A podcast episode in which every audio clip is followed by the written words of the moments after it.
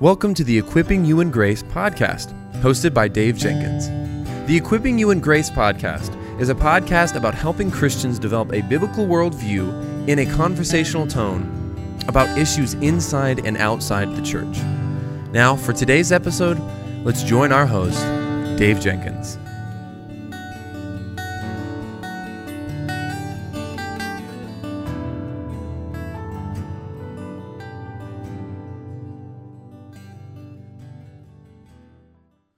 All right, guys. Well, welcome back to the Equipping You in Grace podcast. My name is Dave, and I'm the host for this podcast. And you know, we uh, last week we talked about on Wednesday we talked about uh, biblical literacy and why it matters for every Christian. And I I told you that we're going to talk about uh, some things that are important, but maybe not directly on your radar. I I, I think that uh, talking about um, not only issues that are out there in the church are important, but also talking about foundational matters. And so I hope that you'll find this helpful today. Today we're going to talk about contending for the faith without being contentious. We we have um, if you're like me, you you know you like to be outspoken about your faith and you like to share things about the Bible and the truth therein in Scripture, and all of that's great. But we have to remind ourselves and be instructed about not just you know, sharing the truth and standing against error, but not being contentious. So that's what we're going to talk about today, and hopefully it's helpful to you. In in Jude three, uh, Jude says this, beloved. Although I was very eager to write to you about our common salvation, I found it necessary to write appealing to you to contend for the faith that was once for all delivered to the saints. 2 Timothy 2 uh, 24 through 26 says this And the Lord's servant must not be quarrelsome, but kind to everyone, able to teach, patiently enduring evil, correcting his opponents with gentleness, that, that God may perhaps grant them repentance, leading to a knowledge of the truth, and that they may come to their senses and escape the snare of the devil after being captured by him to do his will. Well, you see, theological error and heresy have constantly plagued the church during Paul's life and even after it. And so it's no surprise here that he's teaching Timothy how to address error and heresy so that he's not contentious uh, but that he's contending for the faith. Uh, first, Paul once more tells Timothy to shun foolish con- controversy in verse 23, which says, Have nothing to do with foolish, ignorant controversies. You, knew, you know that they breed quarrels. Now, the verb here, have nothing to do, it points to excusing oneself from something or seeking release. This means that there's a time to walk away from a debate in silence. A controversy is ignorant if it contradicts apostolic teaching or it's mere babble. Timothy will refuse foolish controversies because they breed fights. And the Lord's servant must not quarrel. Be kind, uh, be patient, and be gentle with opponents. You see, gentle correction is more likely to read a lead to repentance. And let's be clear here the visible church has been plagued by quarrels for two millennia uh, disputatious members who love to grind the sound of their critical voices about a variety of issues. Uh, are out there craving status and attention. Critics have tried to tear down God appointed leaders from Moses to Jesus to Paul. Now, let's be clear about what we mean about debates being foolish. These, these debates are foolish and vain if they bring no glory to God, and they offer no direction to man, or if they draw distinctions that make no difference. In fact, John Calvin commented that a doctrinal discussion is it's useless if it does not edify, for scripture is profitable. And he says that we should leave fruitless questions and empty speculations and meditate upon those things that make for edification. Now, ego here is a factor too. John tells us that Diotrephes, his opponent, likes to put him first, himself first in 3 John 9. Combative people, they, they care nothing about the havoc they cause. In fact, uh, Paul says this in 2 Timothy 2:14, they ruin the hearers and their prattling spread like gangrene in uh, that's what 2 Timothy uh, 2.17 says. So we must have nothing to do with foolish, ignorant controversies, 2 Timothy 2.23 says. In fact, Titus 3.10 says, As for the person who stirs up division, after warning him once and then twice, have nothing to do with him. In short, we are to warn and then shun. Uh, Proverbs 20, verse 3 echoes Paul when it says, Every fool is quick to quarrel. Still, it can be, it is necessary, we need to say, to engage false teaching. Proverbs 26, 4 through 5, it offers guidance through two apparent uh, contrary messages, leading the reader to discern which principle applies saying this Answer not a fool according to his folly, lest you be like him. Answer a fool according to his folly, lest he be wise in his own eyes. And so, when senseless disputes begin, adults may change the subject, abandon the conversation, or even try to redirect it. Alternatively, teachers can answer a question that a participant almost asked, or we can seek to develop a fleeting remark. You made an intriguing comment a moment ago and then, you know, comment on the comment. Nevertheless, there, there's a time to correct error. Uh, we're talking about things that contradict the Bible and the gospel, especially. Uh, these are dangerous things. Uh, faithful biblical leaders, they guard the faith. Uh, they, ha- they may have to war- ward off fierce wolves who try to destroy the flock or even draw away the disciples. That's what Acts 20, uh, 28 through 30 tells us. And in 2 Timothy 2, 24 through 25, Paul tells Timothy how to address error effectively, saying this. And the Lord's servant must not be quarrelsome, but kind to everyone, able to teach, patiently enduring evil, correcting his opponents with gentleness. God may perhaps grant them repentance leading to a knowledge of the truth. Now, notice what he's saying here. The Lord's servant must not be quarrelsome, must be kind to everyone, able to teach, patiently enduring evil, correcting his opponents with gentleness. You know, you know that word gentleness, it's a, it's a fruit, Paul says in Galatians 5, 22 through 23. It's a fruit of the Spirit at work in our lives as Christians, we're no longer our own. We were bought at the price of the Son of God and the Son of Man, the Lord Jesus Christ. Uh, through the Holy Spirit, we're indwelt, uh, you know, by the Holy Spirit. And what does the Holy Spirit want to do? He wants to teach us the truth of Scripture. He wants to point us to Jesus, and He wants to send us out on mission. It's easy to, you know, tell somebody, "Well, you're just wrong," but but is that gentle? Is that is that coming alongside of them and pointing out their error. Uh, Paul has five traits of what effective uh, engagement looks like. First, he says that good leaders are God's servants. They defend biblical truth, not their own opinions. That that means that what they do is that they come to the Bible and they believe that the Bible is what it is. It's reliable, it's trustworthy, it's for every area and every phase, it's binding on our lives, it's clear. And so they defend the biblical truth. They don't defend their own opinions. They stand on the word of God. They're faithful to scripture. Second, their demeanor is kind. It's gentle. This gentleness that Jesus modeled with Thomas and Peter is the standard. You know, you might think it's that difficult person is uh, just somebody to be won. They're they're they're just an opponent. Uh, and so you you lob your theological grenade at them, and you you think that's that's what I'm supposed to do. But think about it this way: put yourself in that person's shoes. Maybe they had an actual objection to what you were saying, and they had scripture to back that up.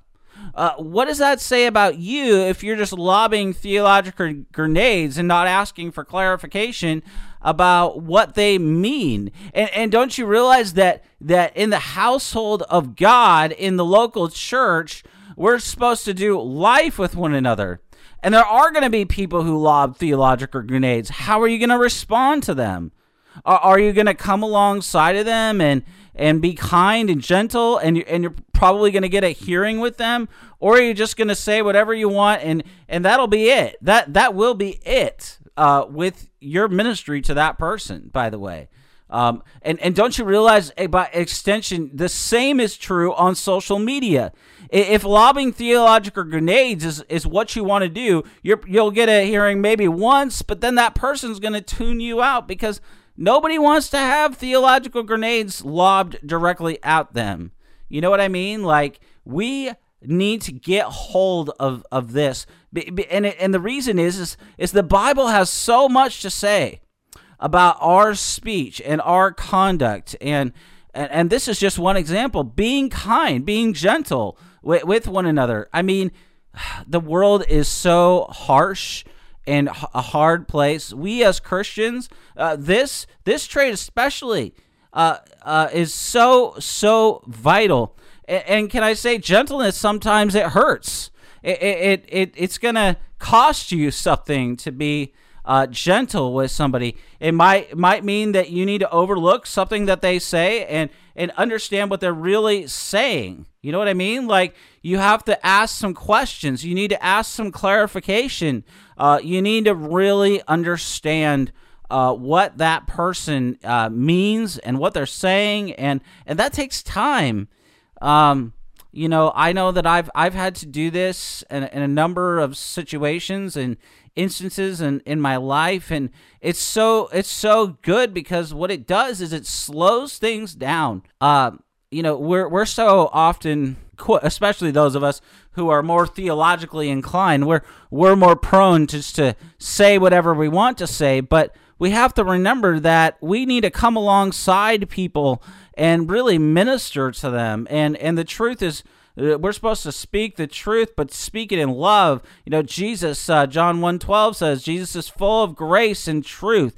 And so we need to minister in, in such a way, uh, not just with the law, but but with grace and with the truth, speaking the truth in love, it, even as Paul tells us to uh, in Colossians to uh, that that we're supposed to speak the truth seasoned with grace. And so um, there's a lot there that, that that just to think about. Like, how is your approach to people? Is it really gentle?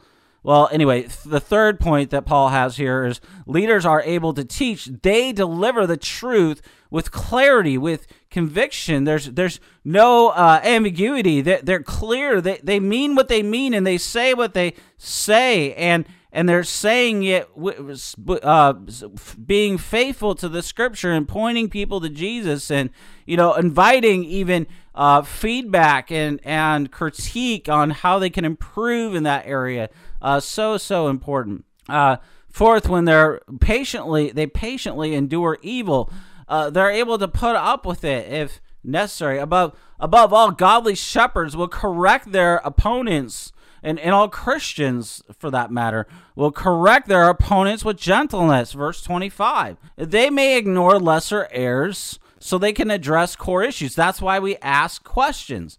They wait. They speak calmly. They without haste, without anger, so that others can listen. They can hear. Matthew uh, 18, 15 states the right approach. If if your brother sins against you, go and tell him his fault between you and him alone. If he listens to you, you have gained your brother. Now, now let's be clear here. What we're talking about, this is in the local church. We're talking about church discipline.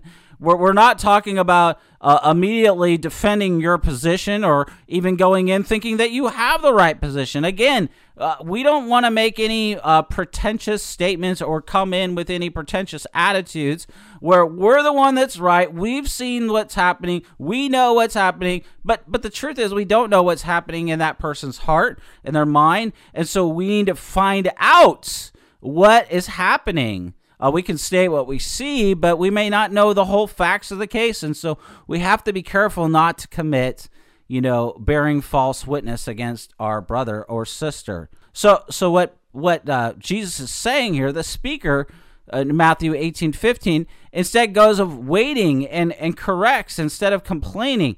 He goes alone to allow dialogue, to ask questions, to have a conversation, to prevent the shame of public re- rebuke um, unless public correction is necessary as needed necessary later. And throughout, the goal is to win a brother or a sister, not to win an argument, not to lob theological grenades. In fact, Galatians 6 1 through 2, it says that the spiritually mature should bring gentle correction. They watch themselves too, lest they too be tempted, for they, for they know that they can also stumble. And so a gentle leader or Christian might begin with this May I share a scripture with you? Or that's a popular idea. May I offer another perspective? Of course, bold air uh, may demand swift, candid correction, although patience in teaching should be a constant. Uh, Paul specifically instructs Timothy to uh, correct or ins- instruct his opponents in verse 25. In fact, Paul's verb for the idea of correcting it, it denotes education, but more often it suggests correction or steady discipline. Uh, pastors instruct and, and, and Christian leaders they instruct those who stray in ignorance, but Timothy's opponents include two different kinds of settled foes. First, heretics dupe or ensnare people. And second, people can become oppositional. Uh, they always contend for power, they always uh, protests the appointed leader's direction. Paul is not naive about the reception he's going to gain from heretics, but he is also theocentric as well as realistic. God grants repentance, and so repentance is an outcome that God may perhaps grant, verse 25 says. And therefore we speak the truth in love and offer foes God's grace. We cannot persuade anyone to believe, but the Spirit may use our efforts to produce genuine sorrow. Question 87 of the Westminster Shorter Catechism defines uh, true repentance splendidly, saying this Repentance unto life is a saving grace, whereby a sinner, out of a true uh, sense of his sin, apprehension of the mercy of God in Christ, doth with grief and hatred of his sin turn from it unto God with the full purpose of and endeavor after new obedience. Now, you see, true repentance, it leads to the knowledge of the truth. Verse 25, that is saving knowledge of the gospel. This knowledge lets people come to their senses and escape the snares of the devil, verse 26 says. And, and the devil deceives people in part, offering ultimate meaning through approximate pleasures of happiness. This is obvious in the case of sensual pleasure, but you see, quests for power, security, and wealth are snares too. And, and people trap themselves by trusting in science, in the, in the social reforms that cycle in and out of popularity, or even in friendship and family. There's never a shortage of proximate goods that trap us by seeking our highest loyalty and ultimately take us away from the Lord. And people typically resist release from their self made traps or, or prisons for a simple reason there, there's something valuable in them. Security and wealth have their benefits. There's always a need for constructive social reform, and, and therefore, anyone who wishes to bring people to their sentence, uh, senses, in Paul's words, is going to need to be a patient teacher. And that said, many do feel the trap of sin, physically, the lure of food, of drink, of, or sensuality. It can be overwhelming. Emotionally, fear, anger, resentment can whirl without control. We, we lose too many battles with envy, with anger, and selfish ambition, and still we need not be trapped by sin. Indeed, escape from the devil is one way to describe salvation. Jesus declares in Matthew 20, 28 that he gives his life as a ransom. In fact, scripture describes us as captives or slaves to sin, death, and the devil, and Jesus ransoms or redeems us from that slavery. In fact, the human condition, it resembles captivity. Uh, Jesus operating from the outside can secure our release from sin and its power. Objectively, he redeems us by his precious blood. As 1 Peter 1:19 says, subjectively the Spirit opens our minds to God's truth. In fact, Jesus bought us at a price, the price of his own blood. Now that we're his, liberated in principle from sin, from death and the devil. And since God delivers his people, we may help deliver others from their traps or their captivity with unbelievers. The starting point is engagement and evangelism. We may strive to help fellow believers and neighbors escape from additional traps. We, we think first of sins and false deities, but loneliness and isolation are also snares. Uh, prisoners, refugees, immigrants endure a kind of captivity, especially if they face a language barrier. So we reach them too if we have an opportunity. Paul's dual commitment to you know grounding ourselves in the word and in biblical practice so is so evident in Second timothy it applies today as much as ever see a desire to be biblical, uh, to ground ourselves in, in in the truth of Scripture and to practice the truth. It drives overseers and every Christian to seek peace and to avoid quarrels. In fact, the need to be grounded in Scripture it presses leaders and should press every Christian to instruct people gently when disputes uh, touch topics of consequence. The goal is not to win arguments. The goal is to tell the truth so that people will repent.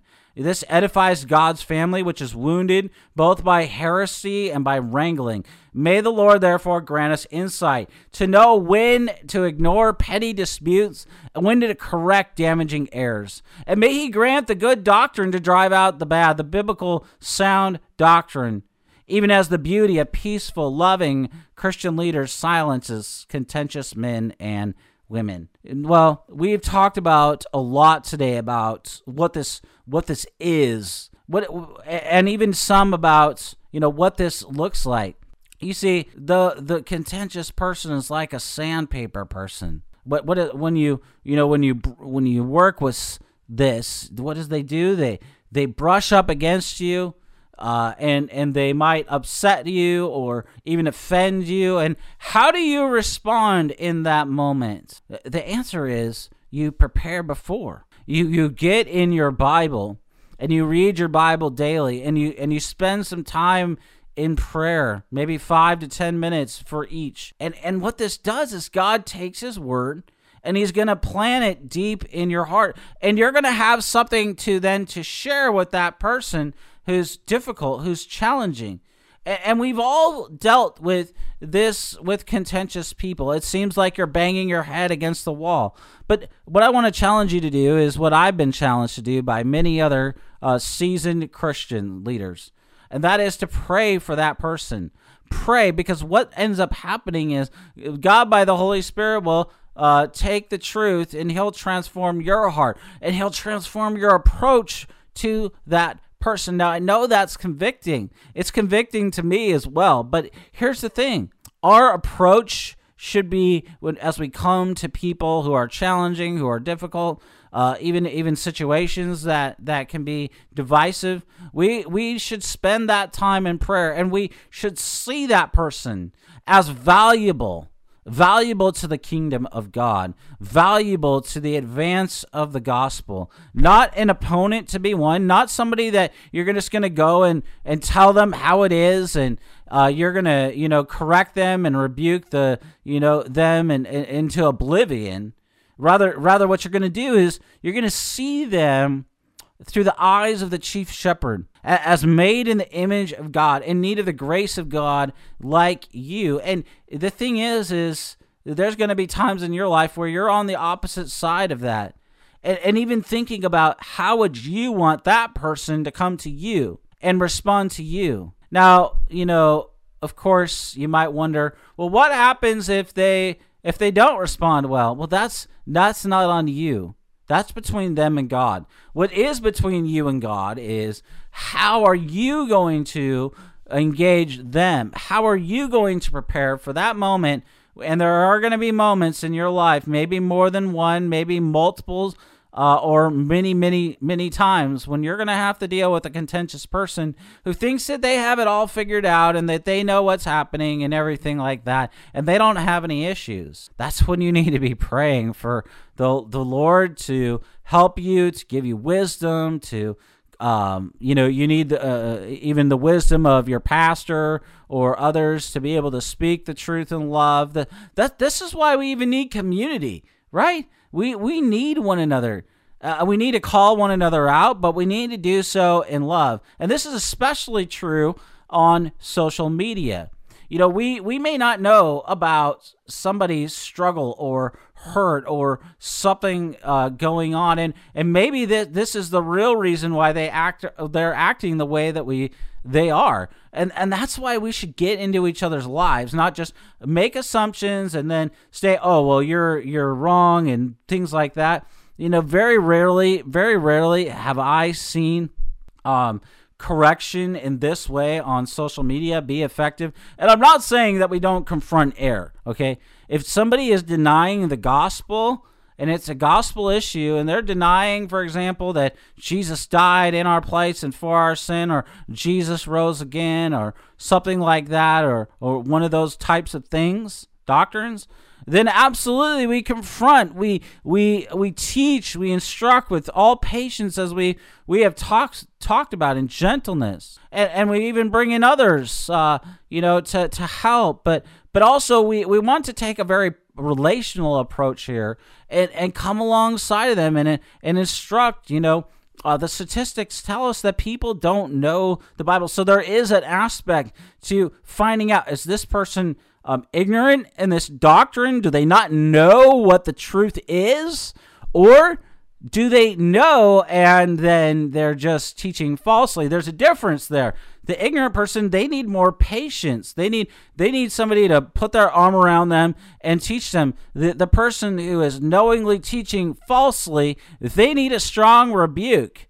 And, and they need to be told, hey, this is not true uh, what you're saying is actually false, uh, and we need to understand again what they're saying, and and tell them in love and point them to the truth and to solid resources and and trust them to the Lord. That that's what we need to do. We we are are just the messengers, uh, and we're to be faithful to Scripture and what the Spirit comes along is He uses the faithful teaching and the preaching of Scripture, and He comes along and He uses it. He opens people's eyes and He convicts them of the truth, um, and and helps them to have eyes to see and ears to hear. Well, guys, we have our time has run out today. I want to thank you for listening or watching this episode of the Equipping You in Grace podcast today, talking about contending for the faith without being contentious. Until next uh, Monday and Wednesday, may the Lord richly bless you and keep you.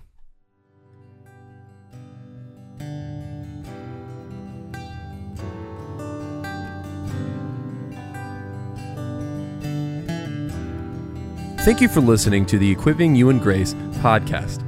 If you enjoyed it, please subscribe, rate us on the app, and share this with your friends and family on social media.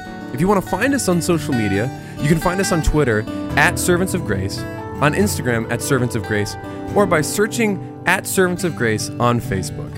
You can also find this episode and many others like it on the front page of our website, servantsofgrace.org.